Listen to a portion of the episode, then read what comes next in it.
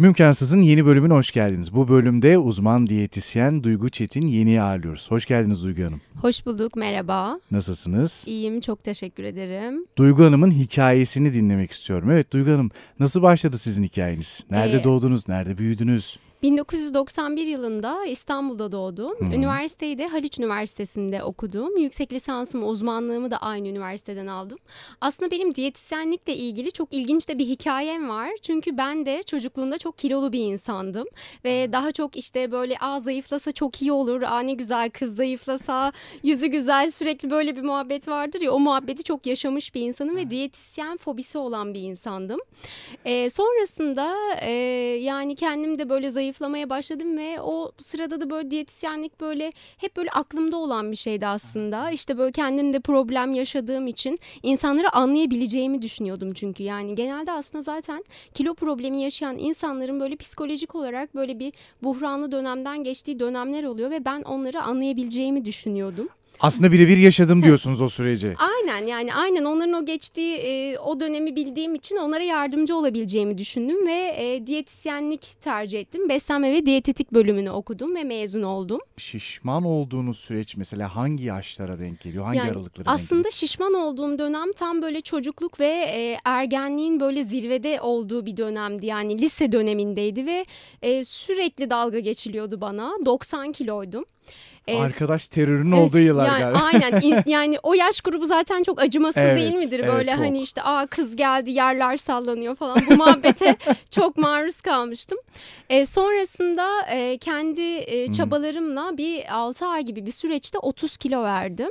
Yani e, kaç yıl şişman kaldınız? Yani kaç aslında yılda? bakarsanız böyle e, Bütün gençlik, yani çocukluk yılları 8 şiş- 8 yaşından sonra kilo almaya başladım ve ben e, buradan e, çocuk beslenmesi üzerine de yetkili olduğum için genelde de böyle anneleri uyarıyorum. Kesinlikle e, bu dönemde çocuklarınızın beslenmesine çok dikkat edin ve asla işte büyüdüğünde zayıflar mantığında ilerleyip o kötü beslenmeyi devam ettirmesine izin vermeyin. Çünkü ben 8 yaşında kilo almaya başladım ve e, çevremdeki herkes Aa, büyüdüğünde zayıflar, boyu uzar, zayıflar. E şimdi gelişme çağında yesin gibi muhabbetlerle işte böyle liseye kadar 90 kiloyu bulmuştum. Sizde de öyle bir şey var mıydı? Rutin var mıydı? Aman çocuğum ya aman şunu da ye Aynen falan. işte Hep ya işte yönelik. gelişme çağındasın. Hmm. işte sen yemelisin. işte bunlar boyuna gider vesaire Hı, gibi. hı. Ya genelde bunlar böyle hani benim böyle annelerde de çok karşıma e, çıktığı için şu şimdi buradan annelere sesleniyorum. Böyle yapmayın ve Tamam. e, aslında zaten gelişmesi için bir çocuğun ihtiyacı olan şey e, et ürünleri, süt ürünleri, sebzeler ve meyveler. Ben hı. daha çok böyle pilav, işte ekmek, pilav, makarna gibi karbonhidrat içeriği yüksek şeyler tüketiyordum. Hı, hı, Hani hı. işte bunların ailem tarafından işte benim gelişmeme katkı sağlayacağı düşünülüyordu. Ama bu kesinlikle yanlış bir algı. Hani kesinlikle önermiyorum. Böyle ailede böyle bir e, başka bir şişmanlık vakası var mı yoksa sadece sizde mi böyle Yok bir durum var? aslında ha- e, sadece bende vardı. Hani ailem gayet normal insanlardan oluşuyor. E, benim böyle bir problemim vardı ve sonrasında işte liseye kadar bu böyle bir süre Devam etti. süre geldi ve sürekli de böyle annemden ve çevremdeki herkesten diyetisyene gitsin, diyetisyene götürsene gibi böyle e, Sürekli bir şey diyetisyen evet, aynen. kelimesi. O yüzden de diyetisyen bende fobi olmuştu ve ben tartılmaktan nefret eden bir insan insandım. Hala daha böyle tartılmaktan çok keyif almıyorum böyle gerçeklerle yüzleşmek gibi geliyor bana. Yalnız diyetisyen fobisi olup diyetisyen olmak da gerçekten farklı bir yani hakikaten orayı demek ki başarmakla alakalı bir iç güdüsel bir hareket olmuş Ama yani. şu an e, ben bunu çözeceğim yani ben bunu başaracağım ama şu yani. an yani şu an kendi mesleğimdeki başarımı aslında buna bağlıyorum. İşte onu söylemeye çalışıyorum. Çünkü- Çok önemli değil mi? Çok iyi bir Evet, tetikleyici olmuş aslında. Aynen evet. çünkü insanları anlayabiliyorum. Yani karşıma bir danışan geldiğinde ve hani işte tatlıya dur diyemiyorum. işte ekmek pilav makarnayı canım çok istiyor gibi bir şey söylediğinde hani böyle işte hayır yeme falan değil de böyle onu Hı. anlıyorum ve ona göre yaklaşıyorum. İşte zaten aslında benim mesleğimdeki başarımı yakalamamı sağlayan şey de bu oldu. Aslında ben de damdan düştüm ve biliyorum ne Evet, kadar a- acıdığını a- diyorsun. aynen sen. aynen. Hı. O yüzden de böyle hani danışanlarımla iletişimimiz böyle karşılıklı birbirimizi anladığımız için çok daha iyi ve Hı. e, o yüzden de çok başarılı oluyoruz. Peki bu lise döneminin sonuna kadar devam etti değil mi? Yok Üniversite- lise 1'de e, lise 1'de böyle kendi kendime bir karar aldım yani yine bir gün birisi benimle fena dalga geçmiş. Oo. E, sonrasında ben bunu taktım kafaya ve bir o o gün kafama koydum. Bir de böyle diyetle ve e, kilo vermekle ilgili aslında olay insanın tamamen kafasına koymasıyla hı. yani kafasında o işi bitirmesiyle başlıyor. E, o gün kafamda bitirmiştim bu olayı ve 6 ay boyunca e, sağlıklı beslendim. Her gün okuldan çıkıyordum böyle bir saat işte 10 bin adım dediğimiz şey o zaman adım değildi de işte bir saat yürüyüş yapmaktı. İşte bir saat yürüyüş yapıp eve yürüyerek geliyordum. Öyle bir işte 6 aylık süreçte 30 kilo verdim ve okuldakiler işte o benimle dalga geçen Hı arkadaşlar falan beni tanıyamadılar. O kadar değişmiştim çünkü. Peki o süreçte mesela e, bu kolay bir şey değil çünkü senelerce devam etmiş. O e, reaksiyonu verip o değişim sürecine geçebilmeye sebep olan şey neydi? Karar mıydı? İşte o dalga geçilme sürecinin artık e, kaldırılamaz Yani- bir ruh haline dönüşmesi miydi? Neydi o değişimi tetikleyen şey? Kilo aslında e, başlıca en önemli e, kilonun en kötü yanı e, sağlıksızlık. Hani orası bir ayrı. Hı hı. Ama işte görsel olarak da etkiliyor. Bizim hayattaki bu özgüvenimizle alakalı da bizi çok fazla baskılıyor. Çünkü aslında ben özgüveni olan bir insanmışım ve e, o kilolu olduğum serüvende ben özgüvensiz bir insanım. Hmm. Çünkü böyle işte insanlar ya şu anda da böyle danışanlarımda da onu görüyorum. Hani aslında hepsi böyle özgüveni olan insanlar ama kilo böyle sanki bir özgüveni baskılıyormuş gibi ya da bende böyle bir problem yaratmıştı. Hı hı. O yüzden mesela şu anda hani o zaman mesela kendimi daha doğru ifade edemiyordum. İşte bir ortama girdiğim zaman belki konuşamıyordum. Ama şu an mesela kendimi daha iyi hissediyorum. Hı hı. Çünkü hani birisi benimle o konuda dalga Dalga geçemeyecek. geçmiyor, evet, Aynen. Aa, bu da şişko ne konuşuyor diyemeyecek mesela. O yüzden kendimi Evet. daha iyi hissetmemi e, sağladı. sağladı. Peki bu süreçte mi karar verdiniz e, diyetisyen olmaya? Yani ben bunu bir şekilde çözeceğim yoksa hani henüz o aşamalar gelmemiş Hı. miydi? Yani aslına bakarsanız o zaman daha lise 1'de olduğum için böyle bir karar aşamasında değildim. Hı hı, Ama hı hı. sonralara doğru e, yani diyetisyenlik mesleği ve ben insanlarla iletişim halinde olmayı çok seven bir hı. insanım. Hı. Hani insanları seviyorum. O yüzden de şu an yani o mesleğin bana uygun olduğunu e, düşündüm. Yoksa Evet. bu hikayenin ciddi bir katkısı var Ya bu mıydı aslında? hikayenin kesinlikle ciddi bir katkısı var. Hı hı. Çünkü hani benim böylece daha sonra şu anda da kilo almamama ve zayıf kalmama sağlıyor. Aynen benim için çok güzel bir baskılayıcı oldu. Çünkü diyetisyensin ve kilo alma hakkın yok. Hı hı. Hani ne yememiz gerektiğini biliyoruz ama Yapmıyoruz. evet. yani aynen. Yani bazen oluyor hani tabii biz de yani diyetisyenler de hamburger yer ya ya da diyetisyenler de dondurma yer. Hı hı. Ama sonrasında ne yapacağını biliyorum ya. Ne yapmam Hı hı. gerektiğini. Onu nasıl tolere etmeniz Aynen. Gerektiğini. Hı. O yüzden benim için çok güzel oldu. Çok mutluyum diyetisyen olduğum için. Ama gerçekten böyle bir algı var bu arada. Yani bir diyetisyen hamburger yemez, işte ne bileyim bir fast food pizza yemez. Çünkü işte soslu, yağlı, trans yağında kızarmış şeyler falan e, zararlı şeylerdir. Ve hani Ya. hep böyle bir o mesleki ya işte doktorun sigara içmeyeceğini gibi, beklemek aynen. gibi evet. Yani aslına bakarsanız bunların hepsi tabii hani kimseye tüketmelerini önermiyoruz. Hani sağlıklı değil. Ama işte böyle nefis var ya bazen insanın canı çekiyor. Canı çekiyor. evet. İşte bunu böyle ayda bir defa işte iki ayda bir defa böyle çok işte canınız çektiği zaman hani yediyseniz sonrasında neler yapacağız işte nelere dikkat edeceğiz? İşte gibi e, önerilerde bulunuyorum. Tabii insanız hepimiz Hı. yeriz yani. Peki yani besinlerle şişmanken de hani yemek onları yemek kadar mı bir ilgi alaka vardı? Yoksa hani hakikaten ya aslında şu sağlıklı bir şeymiş şunu yapayım. Şu şöyle sağlıklı bir şeymiş yiyeyim gibi bir ilgi var mıydı o lise zamanlarında da? Yani açık Zayıflamadan önce ve açık- zayıflamadan sonra. Açıkçası e, şişmanken yoktu. Pilavları yiyordum. Pilav üstü sonra tekrar kuru fasulye gibi. Hı hı. Ama şimdi mesela hani düşünüyorum ne kadar çok yiyormuşuz. Yani aslına bakarsanız e, gereğinden fazla yemek insanın kendisine yapmış olduğu çok kötü bir şey. Çünkü onun sindirimiyle uğraşırken mide problemleri, gaz problemleri, özellikle de bağırsak problemini ben o dönemde çok yaşamıştım. Hı hı. O yüzden mesela e, şu anda e, o beslenmenin yanlış bir e, stil olduğunu şu an şu anki işte diyetisyen Hı hı, olduktan sonraki düşüncemle görebiliyorum ama o zaman tabii bunun farkında değildik. Evet o zaman mesleki olarak bir bilgi yok zaten. Evet. Orada aslında bir çocuk duygusuyla hareket ediliyor Aynen. ve yiyorsunuz. Aslında yemek e, tamamen böyle psikolojik ve duygusal bir olay. Benim o yüzden de yüksek lisans konum e, psikoloji üzerine. Çünkü aslında yemek yemek bazen mesela aç hissetmiyoruz kendimizi. Ama işte üzgünüz yemek yiyoruz, mutluyuz yemek yiyoruz. Yemek yemek aslında birazcık böyle bir şey haline dönüştü. Hani işte mutluyken yemek yiyoruz, mutsuzken mutlu olmak için yemek yiyoruz. Sonra yemek yediğimiz için mutsuz oluyoruz ve işte tekrar yemek yemeye devam ediyoruz. Hani böyle bir kısır döngü de var aslında. Hı hı. Genelde danışanlarımda gördüğüm. O zaman yüksek lisansı mutlaka konuşmak istiyorum. Yani yemek yeme psikolojisi üzerine de konuşalım. Ama şeyin hikayesini devam merak ediyorum. Yani lise sonrası bitti ve o işte ÖSS hazırlıkları o süreçte e, atıyorum bir başka bir sürü belki meslekte düşünmüşsünüzdür. Bilmiyorum. Yani oradaki hikayeyi merak ediyorum. Diyetisyenlikle resmen mesleki olarak buluşma süreciniz nasıl oldu? Yani aslına bakarsanız yine e, seçmeyi düşündüğüm bölümlerden biri de gıdaydı. Ya tamamen böyle yemek üzerine şeyleri düşünüyorum hala. Ya gıda mühendisi olacaktım ya da Hı. diyetisyen olacaktım. Ama gıda mühendisi olsaydım biraz daha böyle hani olayın mutfağında kalacaktım ve böyle Hı. hani insanlarla etkileşime bu kadar geçemeyecektim. İşte ben dedim ki evet ben insanlarla etkileşime geçeceğim ve onlara yardımcı olacağım. Çünkü bu Hı. problemi daha önce kendim yaşadım. E, o yüzden de e, yani bence güzel oldu. Ondan sonra güzel yok çok güzel olmuş ama şeyi merak ediyorum. Yani orada karar verme sürecinde etkileyen faktör neydi? O yine o hikaye miydi acaba?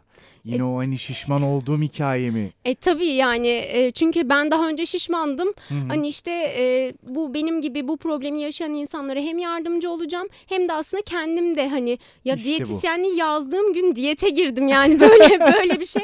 Çünkü hani insanların algısında hani Evet. diyetisyen kişisi işte görsel olarak Hı. ince olmalı, zayıf olmalı gibi bir algı var. Evet öyle olmalı ama herkesin beden algısı farklıdır. Yani aslına bakarsanız kendinizi nasıl sağlıklı hissediyorsanız ve nasıl iyi hissediyorsanız o kiloda iyisinizdir. Bir başkasına göre bir başkası kiloluyken aslında boy ve kilo oranına baktığımızda Hı. hani konuyu da bir hem Hı. oradan girmişken beden algısıyla alakalı. Ha, yani aslında herkes çok zayıf olmak zorunda değil. Tabii Evet. ki kilolu olmayacağız. Ama işte böyle herkesin bir boy kilo oranı var ya.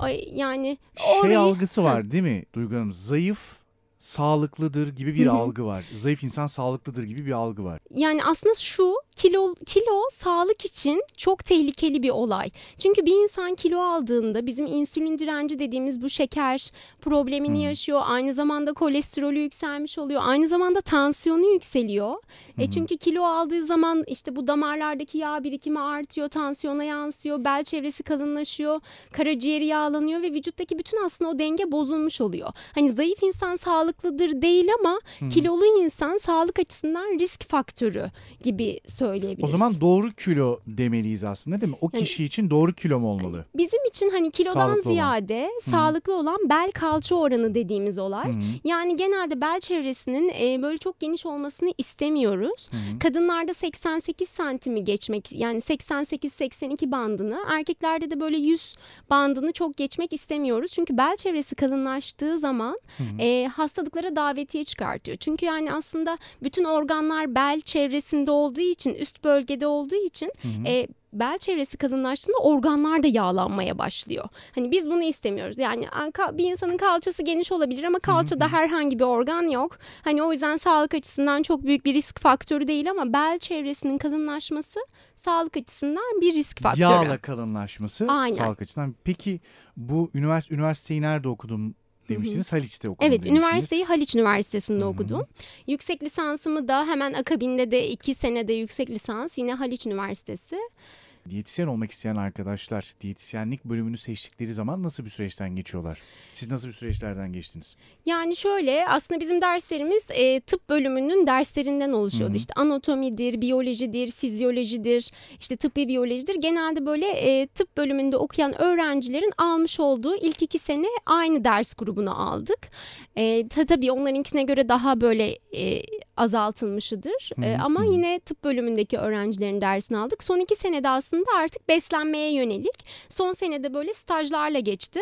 Benim böyle staj yaptığım yerler de harikaydı. Genelde işte zaten hani olay sadece hani diyetisyenin yapmış olduğu şey sadece kilo aldırmak ya da kilo verdirmek değil. Hı hı. Ben, ben aynı zamanda onkoloji diyetisyeniyim. Kanser hastalarıyla çalıştım. Çünkü daha önce kendi kliniğimde çalışmadan önce 3 sene e, özel bir hastanede hizmet verdim. Hı hı. Orada yatan hastaların e, mideden beslenmesi, işte kanserli hastaların beslenmesi, aynı zamanda sporcu beslenmesi, işte spor yapanların ya da işte bir e, spor dalıyla hı, ilgilenenlerin hı.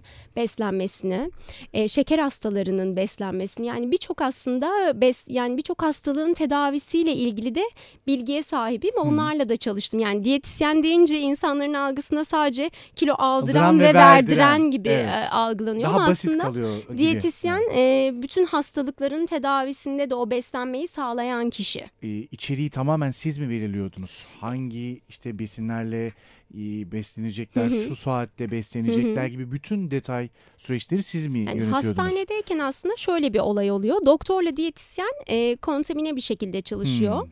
E, doktor o hastanın bana e, klinik bilgilerini paylaşıyor ve ben Hı. ona göre o hastanın kilosuna göre alması gereken enerjiyi ayarlıyorum. Saatine göre e, bazı danışanları yani bazı hastaları Hı. mideden besliyorduk. Bazılarının işte e, burundan beslenme yapıyorduk yatan hastalarda. Onların bütün dozlarını almaları gereken enerjileri ben Hı. ayarlıyordum. Peki şimdi az önce işte sporcu beslenmesi var, işte kanser hastaları için beslenme var dedik ya.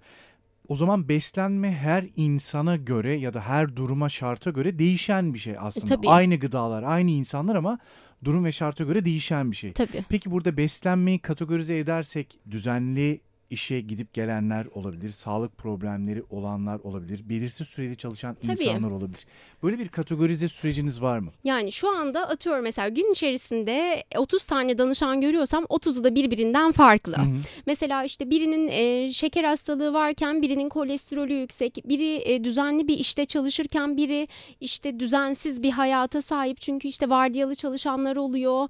E, gün içerisinde çok yoğun olup yemek yemeye vakit Hı hı, bulamayan hı hı, danışanlar hı. oluyor. Hepsinin programları bireysel olarak sizinle tanıştıktan sonra yani sizi tanıdıktan sonra size özel hazırladığımız programlar oluyor ve herkesin programı da aslında kendine özgü oluyor. Bazı danışanların midede sıkıntıları oluyor. Onlara böyle çok çiğ sebzeler vermiyoruz. Bazı danışanlar mesela işte gaz problemleri oluyor. Hı. Onlara böyle süt ürünleri vermiyoruz gibi. Herkesin aslında beslenmesi kendine özel. Evet çünkü bu soruyu şunun için sordum. Özellikle kadınlarda gözlemlediğim bir süreç var. Hı hı. İşte ben şunu yaptım, e, çok Hı hı. iyi geldi. Sen Evet, de bunu aynen. yap. e, düşüncesi. Birbirleriyle e, Ama git- rutinleri farklı, Evet, işleri farklı, evet. belki hastalıkları farklı. Evet. Fakat hep e, benzer süreçte faydalan. Yani genelde biz kadınlarda şey var. Sen kaç kilo verdin? O işte o zaman o listeni ver ben yapayım. E, aslında bu olay Hmm. kesinlikle böyle bir olay değil. Çünkü e, diyet listeleri insanların yani kişiye özel olmalı. Kesinlikle bana Hmm. yani benim mesela hayat şartlarım nedir? Bana göre ayarlanacak. Mesela bir şey sana dokunurken e, bana iyi gelebilir ya da sana iyi gelirken mesela bana dokunabilir. Evet. O yüzden de böyle yani listeleri hazırlarken kişiye özgü listeler hazırlıyoruz. Hı hı. O yüzden lütfen e, arkadaşlar birbirinizin listelerini kullanmayın. Yani bu aslında şey gibi doktor Evet. bir ilaç verdi ve o ilaç aslında seni tedavi etti ama, Ama bana diğeri etmeyebilir, aynen yani evet. bana iyi gelmeyebilir. Yani o yüzden e, kesinlikle eğer böyle bir ihtiyaçları varsa işte Hı hı. kilo almak istiyorum, kilo vermek istiyorumdan ziyade işte midemde şişkinlik var, hazımsızlık var işte gibi bir problemde bile bir beslenme uzmanından destek alıp aslında ona e, neyin dokunduğunu öğrenebilir. Peki aslında tüm hepimizin duyduğu şu cümle var ya düzenli beslenme. Düzenli beslenme nedir? Ne Ya- anlamalıyız düzenli beslenme kelimesini Yani duyduğunuzda? son zamanlarda aslında e, bizim üniversitede öğrendiğimiz işte sabah kahvaltı, öğlen yemeği, işte ara öğün, akşam yemeği aslına bakarsanız düzensiz, düzenli beslenmeden hani düzenli beslenme programı o şekilde. Hı. Ama son zamanlarda insanların da böyle hani sıklıkla e, kullandığı bir intermittent fasting yöntemleri. işte böyle sabah geç kahvaltı yapıp akşam erken bitirmek, işte arada sadece bir tane öğün yapmak gibi. Ya düzenli beslenme aslında o da kişiden kişiye değişir. Hı. Ama bazı e, insanların daha düzenli bir hayatı varken bazı insanların daha düzensiz bir hayatı oluyor. Hı. Yani sabah atıyorum adam saat yedi buçukta işbaşı yapıyorsa o 8 gibi kahvaltısını yapar. Sonra onun bir öğlen yemeği rutini vardır. Öğlen yemeğini yer. Sonrasında ara öğününü yer ve akşam yemeğini yer. Ama Hı. işte bir de böyle vardiyalı çalışanlar, çok aşırı yoğun çalışanlar ve yemek yemeye vak- vakti Evet. olmayan insanlar da var. İşte aslında en zoru da bizim için genelde de karşılaştığımız danışan e, şekli öyle. Hı hı. Ben o yüzden onlara genelde daha çok şöyle yaklaşıyorum. Yani atıyorum sabah kahvaltısı veriyorum. O ilk bulduğu fırsatta sabah kahvaltısını yaptırıyor. Genelde böyle bir tık daha geç bir kahvaltı yaptırıyorum. Hı hı. Sonrasında böyle daha pratik böyle e, işte yoğurt müsli gibi, hı hı. işte böyle yoğurt yulaf gibi daha pratik böyle yanımızda da taşıyabileceğimiz bu böyle yoğurt meyve gibi de bir şey olabilir. Sonrasında kesinlikle ara öğün yaptırıyorum. Çünkü bu düzensiz beslenenlerde en sık karşılaştığım konu problem şu. E, gün içerisinde çok aç kalıyorlar. Kan şekerleri düşüyor. Dolayısıyla da sonrasında bir sonraki öğünde genelde böyle fast food işte daha çok karbonhidrat, yağ içeriği yüksek gıdaları tercih ediyorlar. O yüzden de ben böyle bir problemle karşılaşmamak için kesinlikle ve kesinlikle ara öğün tüketmelerini tavsiye ediyorum. Bu ara öğünde ne olabilir? Yine işte böyle bizi uğraştırmayacak, hızlıdan böyle yapabileceğimiz atıyorum işte bir yerden bir kutu süt alırım, işte yanına da bir meyve alırım ya da işte kuru yemiş çantamda cebimde. Ben mesela kuru yemişsiz asla gezmem. Hı-hı. Çantamda hep böyle bir şey olur. Çünkü kan şekerim düştüğünde bir sonraki öğünde ne yiyeceğimi şaşırıp böyle saldırıyorum böyle. Ne yiyeceğimi şaşırıyorum. Siz de böyle bir problem yaşamamak için kesinlikle ve kesinlikle yanınızda, arabanızda işte bir elma olur mesela. Hı-hı. İşte bir fındık, fıstık, ceviz, badem olur. Kesinlikle bunları e, arabanızda, yanınızda, çantanızda kesinlikle bulundurun.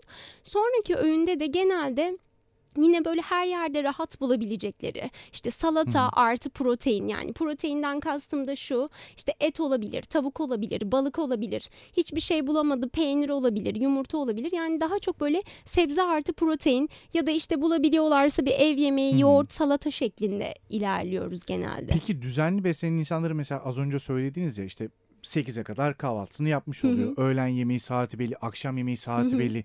Vücudu hep belirgin saatlerde belirli miktarda hı. yemek giriyor. Ama düzensizlerde böyle değil. Bu aslında düzensiz saatler aynı zamanda da düzensiz saatlerde beslenmek aynı zamanda düzensiz bir şey mi? Yoksa doğru gıdalarla düzensiz saatte bile beslenmek doğru bir yere gidiyor mu? Yani düzensiz bir hayatımız olabilir hani Hı-hı. çalışma şartlarından dolayı ama biz seçeceğimiz besinlerle beslenmemizi düzenli hale getirebiliriz. Evet. Yani atıyorum mesela ben sabah kahvaltıda işte yani yani aslında bu çok zor bir şey değil. Ben Hı-hı. evden kendime e, saklama kutusuna işte beyaz peynirimi, yumurtamı, domates salatalığımı ve bir dilim ekmeğimi, beş tane zeytinimi koyup e, gittiğim yerde hızlıca bunu da yiyebilirim. Bu bir tercih. Hı-hı. Ya da işte bunlarla uğraşmak istemiyorum deyip işte pastaneden iki tane poğaça alıp yanına da meyve suyu alıp hani bunu da yiyebilirim. Bu Hı-hı. aslında bir tercih. Ama işte benim hayatım düzensizdir ama işte ben kendime böyle bir e, sağlıklı beslenme kahvaltısı hazırlarsam aslında Hı-hı. hayatımı düzenli hale getirmiş olurum. Öğlen mesela işte gidip bir yerden pizza ya da hamburger söylemek yerine bir işte ev yemeği yapan bir yerden işte çorba içebilirim ya da işte hiç vaktim yoksa kutu yoğurt alırım yanıma. Yoğurdun hmm. içerisine bir şey koyarım, onu yerim. Yoğurda ceviz koyarım, onu yerim. Hani böyle çok pratik şeyler. Hani bunları da tercih edebilirim. Aslında düzensiz yaşamda düzenli beslenip beslenmemek de bize kalmış bir şey. Yani biz aslında düzensiz yaşarken düzenli beslenebiliriz. Yani girdiği saatler değişse bile atıyorum geç saatte doğru bir şey yediğimiz zaman yanlış bir şey yapmayabiliriz Tabii. diyorsunuz. Yani mesela atıyorum ben işte gece vardiyasında çalışan birisiyim ve 12'de bir şey yemem gerekiyor. Hı hı. E normalde biz insanlara böyle gece 12'de bir şey yemeyin, yatmadan en az 2-3 saat önce hiçbir şey tüketmeyin deriz ama adam gün boyu gece boyu ayakta kalacak. Evet, ve gündüz uyuyor mesela. Evet, evet aynen. O yüzden hani mesela onlara genelde işte gece kahvaltısı hani yine böyle çok çünkü vücudun aslında bir biyolojik saati de var. Hı hı, hani hı. yani ne kadar uyanık da olsak geç saatte bir şey yediğimiz zaman midenin onu sindirme olayı da daha farklı oluyor. Gece 12'de adam bir şey yiyebilir ama yediği şey genelde böyle daha hafif protein içeriği yüksek şeyler. Böyle mideyi çok yormayacak şeyler olmalı. Yani mesela gece 12'de bir şey hı. yiyeceğim. Bu böyle daha çok hafif işte protein artı işte domates salatalık, peynir domates salatalık yani ya da işte hmm. bir çorba gibi hani mideyi yormayacak şeyler. Etli böyle yemekleri gece 12'de her ne kadar gün ayakta kalsak hmm. da çok hmm. vermek istemeyiz. Ya zaten bu vardiyalı çalışan danışanlarda en büyük sıkıntı işte gece orada çıkan e, yemekleri yiyorlar. Hani gece 12'de mesela insanın biyolojik saatine göre aslında uyku Düz, uykuda ha, olması evet. gereken bir zamanda aslında uyanık. Ama işte yine mide ona göre ayarlandığı için midenin sindirme hızı da düşük olduğu için o yüzden böyle gece 12'de de yemem gerekiyorsa yine hafif şeyleri tercih etmeliyiz. Şöyle bir problem var. Süre çok bazen çok kısıtlı bazen çok uzayabildiği için işte sabah sete gittiğinizde işte iki poğaça bir meyve suyu ya da çay veriyorlar. Zaten poğaça ile beraber mide yanmaya başlıyor. Aynen. E işte- Sonra da bütün gün aslında işte mide ağrısını hissederek böyle neye konsantre olacağını şaşırıyorsun. Bir yandan aklın midende. tabii yanıyor çünkü ve hani hiçbir şekilde bu performansa da etki eden bir şey. Kesinlikle. E şey de yapamıyorsunuz yani kahvaltı işte alabilirseniz kahvaltınızı yanınıza almanız lazım ama bilinçli biri değilseniz orada ne alacağınızı ne zaman yemeniz gerektiğini de bilmiyorsanız ister istemez dolaylı olarak performansa da etki ediyor. Atıyorum o gün set çok geç saatlerde bitti. Gece atıyorum 3'te bitti. Tak 30 tane 40 tane pizza geliyor ve işte herkes pizza yiyor. Gecenin Aynen. 3'ünde 4'ünde. E, Tamam Yani sen o sırada ne yiyeceksin? Herkes pizza yerken. Evet, Valla yani- ne yalan söyleyeyim ben bile bir dilim alırım dermişim. Yani yenir yani insanın Evet. çekiyor ama bu doğru değil. Bu yanlışı nasıl doğruya çevirebiliriz? Tabii bu doğru değil ama işte hani böyle durumlarla karşılaştığım zaman ne yapmam gerekiyor? Aslında o gece 3'teki pizzayı yememek için gece saat 12 gibi falan böyle bir hafif bir atıştırmalık tarzında beslensem işte böyle nedir işte kepekli e, sandviç içerisine beyaz peynirli domatesli bir sandviç yanına böyle bir ayran gibi bir şey tüketsem gece o üçteki pizzayı yeme ihtiyacı duymam. Ya da işte böyle yanıma bir işte süt yoğurt gibi bir şey alıp yanına kuru yemiş ya da meyve gibi bir şey atıştırsam Hı, o gece 3'teki pizzayı yemeye ihtiyaç duymam. O yüzden ben de böyle oyuncu danışanlarıma da daha Hı. çok böyle beslenmelerinde şöyle tavsiyelerde bulunuyorum. Kesinlikle e, güne o karbonhidrat içeriği yüksek olan ve mideyi yağsıyla yoracak olan poğaçaları bes tüketmemelerini daha çok böyle gün içerisinde bizi tok tutacak olan yumurta. Yani aslında iki tane yumurtayı haşlayıp yanında götürsen hani ya da işte evden çıkmadan atsan ağzına böyle hani gün içerisinde aslında çok uzun saatler daha tok kalacaksın. Yani seni o poğaça aslında hiç de tok da tutmayacak. Artı bir de mide yanması yapacak ve beslenme değeri sıfır olan bir şey. O yüzden böyle kahvaltılarını kesinlikle hani oyuncuların kesinlikle kahvaltılarını atlamamalarını öneriyorum. Yani orada fırsat buldukça set ortamında işte yoğurt, meyve işte yine o kuru yemiş. Ben sürekli böyle yoğurtçu bir insanım. Çünkü yoğurdun içerisindeki yağ asitleri hem uzun saatler tok tutuyor hem de bel çevresini inceltiyor. O yüzden beslenmelerimde de böyle sıklıkla yer verdiğim bir şey. Yine böyle kuru yemişler olabilir. Hani çok da kolay böyle Hı. tık tık tık ağzıma atarım hani set arasında kuru yemiş tüketebilirim. Bir de böyle gün içerisinde çok az su içtiğimiz zaman özellikle belki setlerde mesela çok az su Çok az, içiliyor. evet. E, suyu da az içtiğim için aslında daha çok acıkma hissiyatı hissediyorum. Onu da hissetmemek için aralarda böyle kesinlikle bol bol su tüketilmesini tavsiye ediyorum. Orada mesela bir de şöyle bir durum oluyor. Çok yoruluyorsunuz. Setin tabii yemek saati de değişebiliyor ve ağır bir öğle yemeği geliyor. Hı hı. D- Dört çeşit işte tatlısı var, meyvesi var. hı Mutlaka hazırlanıyor ama yemeği yedikten sonra ciddi bir ağırlık, Ağırlık çöküyor. geliyor. Aynen çünkü o e, muhtemelen o menünün kalorisi çok yüksek, e, şeker içeriği de çok yüksek. Çünkü çok enerji sarf ettiğiniz düşünülerek öyle bir menü geliyor. İşte yanında tatlısı da oluyor, kan şekeri yükseliyor ve insana bir uyku hali gelmeye başlıyor. O yüzden de e, konsantrasyonda kalmıyor, hiçbir şeyde kalmıyor. O yüzden ben e, gün ortasında seçilecek olan eğer de böyle bir işte e, set ortamındaysak ve çekim varsa gün ortasında böyle daha çok ağır yemeklerden ziyade işte böyle salata artı protein gibi besinleri Hmm. tercih etmenizi öneriyorum. Hani böyle çok fazla yoğurt tarzı, ayran tarzı şeyleri de genelde böyle oyuncu danışanlarıma vermem. Çünkü Hı. onlar da böyle uyku hali getiriyorlar. Daha çok böyle salata artı protein gibi. yani yaparsak- çorba salatayla İşte çözülebilir. bu. çorba, işte salata, üzerinde işte 120 gram kadar, 150 gram kadar işte bu insanın kilosuyla Hı. orantılı olarak değişebilir. Et, tavuk, balık grubundan bir şey olursa hem kendini daha böyle enerjik hissedersin hem de böyle daha uzun süre tok kalmış olursun. Yani oradaki verilen yemek içerisinden de aslında bir tercih yapmak. Evet yani aslında bakarsanız sağlıklı beslenmek tamamen bir tercih meselesi. Hı. Yani orada muhtemelen işte çorba geliyordur, salata geliyordur, işte proteinli bir şey de vardır ama eğer kan şekerin düştüyse sen oradaki pilav ve makarnayı da yer. Üzerine tatlıyı da yersin. İşte ilk iki saat çok tok hissedersin ama ikinci saatin sonunda hiçbir şey yememiş gibi midende boşalma başlar. Çünkü insülin dediğimiz bir şey var ve e, kan şekeri yükseldikçe insülin salgılanıyor. Eğer böyle işte pilav makarna gibi şeyleri tükettiysek bir sonraki öğünde birden iki saat sonra mide boşalması gibi bir olay yaşıyoruz. O yüzden de çok fazla pilav makarnayı Pilav önermeyiz. Hem göbek bölgesine yağlanma yapıyor hem şekerde bozulma yapıyor. E, Yani- Pilav makarna derken atıyorum pilavı bulgur pilavı mı pirinç pilavı mı ayırıyor musunuz orada öyle E, bir ay- kesinlikle yani kilo verme danışanlarına çok fazla işte karbonhidrat içeriği yüksek besinler Hı hı. vermiyorum ama atıyorum mesela sen şu an benim gözüme göre gayet fit bir insansın. Hı hı. E, yani sette diyelim ki işte et sote çıktı ve yanında bulgur pilavı da var. Et sote, bulgur pilavı, salata gibi tercih edebilirsin ama pirinç pilavı değil. Hmm, pirinci Çünkü- mutlaka yemeyelim. Çünkü pirincin glisemik indeksi çok yüksek. Yani aslında şöyle pirinç pilavı mı bulgur pilavı mı bu soru da bana çok sık geliyor. Ben Hı hı. kesinlikle bulgur pilavını tercih ediyorum. Çünkü bulgurun glisemik indeksi daha e, düşük ve daha uzun süre bizi tok tutuyor. Ama pirinç pilavı yediğimizde kan şekerimiz çok hızlı yükselip düştüğü için bizi daha kısa süre tok tutuyor ve sonrasında böyle ani acıkmalar yaşıyoruz. Aynı zamanda da glisemik indeksi yüksek besinler pirinçte e, bunların başında geliyor. Bel çevresinde kalınlaşma yapıyor. Peki şunu soracağım Duygu Hanım. Çalışan işte bir oyuncu tiyatro sahnesinde 2 saatlik performans sergiliyor ya da bir sette işte 8-10 saat çok yüksek duygu işte bazen çok ağlıyor bazen çok gülüyor. Çok ciddi performansa enerji ihtiyaç duyduğu zamanlar oluyor.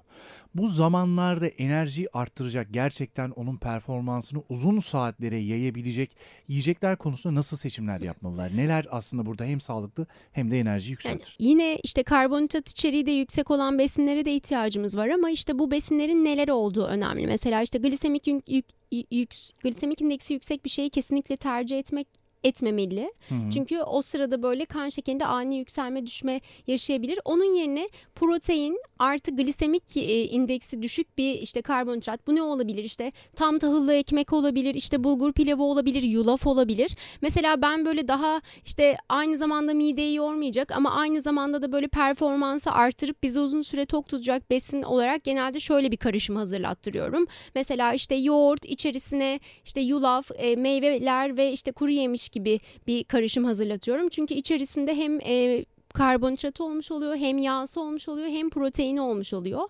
Ya da şöyle bir tercih de olabilir. İşte et grubundan bir şey, et pila, et işte balık, Hı hı.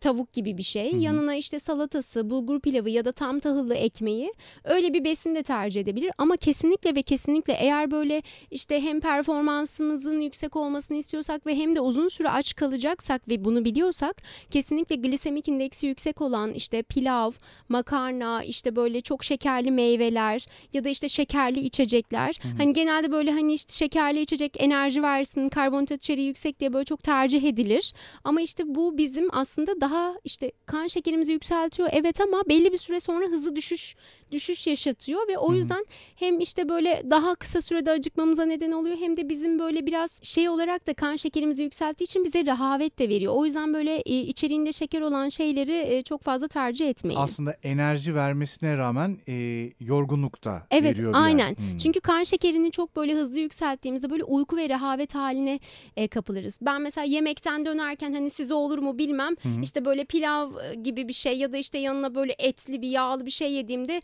yanına da bir de yoğurt yediysem eğer dönüşte böyle uyku moduna geçiyorum. Çünkü işte onlarla beraber kan şekerim çok yükseliyor ve böyle hani işte yükseldiği Kestirmek. için de böyle bir tatlı bir uyku Evet. e, ihtiyacı hissediyorum. İşte o yüzden de aslında hani enerji alırken de enerjiyi neyden aldığın çok önemli. Hmm. Bizi daha dinç, dinamik tutacak e, besinlerden enerji alırsak hem işte performansımız çok yüksek olur. Hem kendimizi daha iyi hissederiz hem de aslında vücudumuz için de iyi bir şey yapmış oluruz. Bu az önce söylediğiniz kaseyi mesela Instagram'da özellikle kadın arkadaşların Instagram'larında çok fazla evet, görüyorum. aynen. Gerçekten besleyici, vitamin dolu ve o gün gün içerisinde almamız gereken enerjiyi sağlayıcı bir içerik. İşte Yani. çoğu yoğurt koyuyor, yulaf koyuyor, müslü koyuyor, kuru yemiş, işte Hindistan cevizi, Ezgi. tarçın. Evet. Yani bu biraz çorbaya mı dönüşüyor gerçekten faydalı bir şey? Yani aslına bakarsanız o karışımın içerisinde ne koyduğunuzla alakalı. Hı hı. Bu işte piyasada çok fazla böyle şeker içeriği yüksek olan gevrekler de var. Eğer onlardan koyarsan hani bir anlamı kalmamış oluyor. Ama işte e, yoğurdun ev yoğurduysa ve sağlıklı bir yoğurtsa üzerine işte yulaf koydun ve meyvesini kendin eklediysen Hı hı. bu o zaman sağlıklı bir şey olmuş oluyor. Çünkü içerisinde genelde de böyle hani işte çalışan kadın danışanlarıma ve erkek danışanlarıma hem pratik olsun diye bunu kahvaltı seçeneği olarak da böyle sıklıkla veriyorum. Ve Hı hı. yani aslında şu bahsettiğin olay benim böyle diyet listelerimde olmazsa olmazım gibi bir şey yani. Kesin benim çalışan danışanlarım da öğlen işte böyle yoğurt, e, yulaf, meyve gibi bir e, öğünüm kesinlikle vardır. Çünkü bana hem böyle sağlık açısından çok iyi geliyor. Hem Hı hı. hazırlaması çok kolay geliyor. Hem de böyle işte içerisine baktığınız zaman işte yoğurt, konjugalinoleik asit yağı içeriyor. Çok faydalı bir şey. Bel çevresini inceltiyor. İçerisinde bir sürü kalsiyum, işte probiyotik aynı zamanda çok önemli. Yulaf işte keza öyle çok iyi bir karbonhidrat seçeneği. Hı. Meyveler zaten eğer işte mevsiminde bir meyve ise kesinlikle iyi bir tercih. E tarçını kan şekerimizi dengelesin diye koyuyoruz. Kuru yemişler de aslında uzun sürede uzun süreli tokluk sağladığı için ve içeriğindeki vitaminlerle beraber bizim için çok önemli. Ama e, bir de şöyle bir algı var. Ben onu yersem zayıflarım. E, aslında böyle de bir şey değil.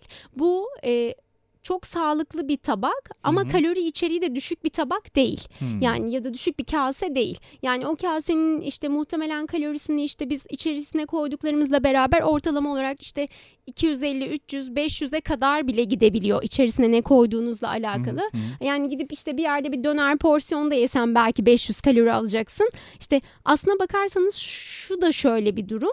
Hani neyden ne kadar yani aynı kalorideki bir şeyin içerikleri farklı. Yani o da 500 kalori aslına baktığında gittiğinde bir yerde Hı hı. döner pilav yediğinde de 500 kalori. Ama işte birisinin senin vücuduna yaptığı olayla diğerinin senin vücudunda oluşturduğu olay farklı. Döner, Ayda farkı var Döner pilav yediğin zaman 2 saat sonra belki acıkmaya başlayacaksın. Ama işte onu yediğin zaman böyle 4-5 saate kadar böyle bir tokluk yaşayabilirsin. Ve işte o aldığın besinlerle beraber vücudun içinde iyi bir şey yapıyorsun. Çünkü meyvede vitamin var. İşte yoğurt hı. keza öyle. İşte içeriğindeki kuru yemişler de aynı şekilde. Orada bir sürü vitamin ve mineral al, almışken diğer tarafta işte böyle karbonhidrat, şeker, yağlı bir şey yani. Oradaki tabağı hazırlarken mesela ev yoğurdu falan dediniz. Orada hani hazırlayabiliyorsa eğer işte Ya ter- taze taze alınmış bir süt ya da işte evde yapılmış bir yoğurdu mu yani atıyorum bazı insanlar çalışıyor ve bunu yapabilecek durumları da olmuyor. Yani eğer böyle işte imkanınız varsa ve yoğurt mayalamak gibi bir imkanınız varsa çünkü yoğurt, kefir böyle bunlar benim Hı hı. diyet listelerimde olmazsa olmaz yani. O yüzden de probiyotik olduğu için ve probiyotikler bizim beslenmemizde çok önemli yer e, kaplıyor. Çünkü e, son zamanlarda işte vücudun beyni bağırsak belki siz de duymuşsunuzdur. Çünkü Hı. eğer bir insanın bağırsak sistemi iyi çalışıyorsa o insanın vücudu e, da iyi çalışıyordur. Çünkü yani bağırsak sistemi bizim için çok önemli. O yüzden de ben probiyotik olması açısından yoğurda çok yer veriyorum. Ama işte bana sorarsanız market yoğurdu mu yoksa evde kendi mayaladığımız Hı hı. bir yoğurt mu? Probiyotik açısından içeriğindeki e, bakterilere baktığımız zaman tabii ki bir ev yoğurdu. Ama eğer bunu mayalama şansları yoksa e, piyasada satılan işte probiyotik yoğurtlar belki tercih edilebilir. Uzun saatler çalışıldığı için hem sette hem tiyatroda insanlar uyanık kalmak için işte çaya, sigaraya, kolaya e, ve bunların işte tekrarlı sayıda içilmesine doğru bir tercihleri var. Hı hı. Burada o uyanıklığı sağlayacak şeyler aslında belki bir yerde de bağımlılık. Hı hı. E, burada bundan kurtulup e, bu enerjiyi ya da uyanıklığı sağlayacak nasıl bir çözüm geliştirebilirler? Yani Aslında Çünkü atıyorum 5-6 filtre kahve içiyorlar, 4-5 Türk kahvesi içiyorlar, 3-5 bardak kola, sigara e, çok sağlıksız. Hı hı. Ya aslına bakarsanız granül kahvelerdense bu filtre kahveler ve Türk kahveleri hani sağlık açısından yapılan çalışmalarda faydalı. Hı hı. Ama işte her şeyin miktarı hani faydalı bir Evet. şeyin de miktarına ve dozuna dikkat etmemiz gerekiyor. Yani işte faydalı diye bir şeyi çok fazla da tüketmeyiz. Ama yani şöyle bir durum var. Çok fazla kahve e, tükettiğimiz zaman aslında sıvı alımımız da düşmüş oluyor. Çünkü işte atıyorum su, su içmem gerekirken de kahve içiyorum. O yüzden de böyle işte vücudumda ödem problemleri yaşayabilirim. Ya da çok fazla kafein içeren bir şey tükettiğim için çarpıntı gibi işte böyle kardiyovasküler sistemde bir bozulmaya kadar bu olay gidebilir. O yüzden de ben böyle dinçlik sağlaması açısından işte bazı mesela böyle işte besinler daha insanı dinç tutuyor ya işte atıyorum mesela ne olabilir? İşte kuru yemişler mesela. İşte kuru Hı. yemişler içerisindeki omega 3'lükle omega 3 ile beraber bir işte böyle insanda bir dinçlik veriyor ya da omega 3 takviyesi alınabilir onun yerine ya da yeşil çay. Kuru yemişlerde ben kesinlikle kavrulmuş olanları önermiyorum. Çünkü kav- kavurduğumuz zaman o kuru yemişin e, vitamin ve mineral içeriği oldukça değişiyor ve hani işte %50'sine kadar düşüş yaşanıyor. Hmm. O yüzden böyle kuru yemiş tüketirken de işte ben çiğ bademciyimdir kesinlikle. Hı. Yani çiğ bademcilere çalışıyorum diyebilirim. Çiğ badem çünkü içeriğinde protein e, de de çok yüksek. O yüzden de böyle kendimi daha iyi hissetmemi sağlıyor. O yüzden kesinlikle daha dinç hissetmek için çiğ bademi e, beslenme listelerinize kesinlikle ekleyin. Fın, çiğ fındık olabilir, kaju olabilir, ceviz olabilir çünkü omega 3 içeriği çok yüksek. Hı hı. İşte bununla beraber bir de yeşil çay tüketirsek, e, yeşil çay da e, kahve gibi aslında kafein içeriği yüksek bir şey ama aynı zamanda antioksidan içeriği de çok yüksek. Bazen yer yer mesela işte yeşil çay da tüketilebilir. Hı hı. Ama işte bunların da miktarına kesinlikle dikkat etmek gerekiyor. Çünkü e, çarpıntı gibi kardiyovasküler problemlere neden olabilir. Bir de meyvelerden kesinlikle böyle e, uyanıklık sağladığını hissettiğim bir meyve var elma. Filtre kahve ile elmayı denediğinizde gün içerisinde böyle çünkü elmanın da böyle e, kafein içeriği yani kafein demeyeyim de elmanın Hı. içeriğindeki bileşenler böyle bir dinçlik veriyor. O yüzden böyle eğer işte gün içerisinde böyle kendinizi çok yorgun ve halsiz hissediyorsanız bir tane elmayı kesinlikle yiyin. Hemen sizi kendinize getirecek. Bir günde bir elma işte kaç bardak mesela filtre kahve? Yani günlük alma, günlük almamız gereken yani maksimum 300 miligram kadar e, kafein e, hakkımız var aslında. Hı-hı. İşte bir fincan kahvede ortalama olarak 50 miligram kadar kafein var. İşte Türk kahvesinde 30-35 kadar kafein var. İşte yani çok fazla günlük almamız gereken kafein miktarını geçmeyelim diyorum. Yani bu da neye tekabül Hı-hı. ediyor? Belki gün içerisinde işte 3 tane filtre kahve, 2 tane de Türk kahvesi maksimum içersek e, daha iyi olur. Çünkü bazı günler ben de çok yoğun çalışıyorum. Hı-hı. O yüzden böyle karşımda karşımdaki insanı daha iyi anlayıp ona göre program hazırlamam gerekiyor ve işte asistanım sürekli bana kahve dayıyor ve belli bir saatten sonra böyle çarpıntım olduğunu hissediyorum. Hani bu da iyi bir şey değil. Evet. Peki bir de uyku problemi yaşayanlar için çok fazla kahve tüketimini de önermiyorum. Çünkü eğer e, çok fazla kahve tüketirsek uykuya dalamıyoruz kafeinden dolayı. 5 bardak kahve içip 10 dakika sonra uyuyan da olabiliyor. Yani, o sanırım biraz fizyolojik ya herhalde. O da o da fizyolojik. İşte böyle her şey aslında kişisel olarak değişiyor. Atıyorum mesela işte eşim kahve içtiğinde mesela hani e, uyuyamaz ama ben mesela işte yatmadan önce bazen çalışıyorum işte makale okuyorsam ya da işte o sırada bir danışanımla konuşmam Hı. gerekiyorsa mesela kahve içiyorum. Beni hiç etkilemiyor ama o, o böyle ya, Beni de etkilemiyor çünkü. 3 bardak filtre kahve içsem uyurum 5 evet. dakika ya sonra. O da işte yani. insanın bir de şey yani aslında vücudumuzu neye alıştırdığımızla alakalı. Yani muhtemelen sen gün, gün içerisinde çok fazla kahve içiyorsun ve artık vücut buna alıştı. Hı-hı. Yani bir direnç geliştirdi ve artık etkilenmiyor gibi. İşimiz itibariyle fiziksel performansa dayalı bir iş.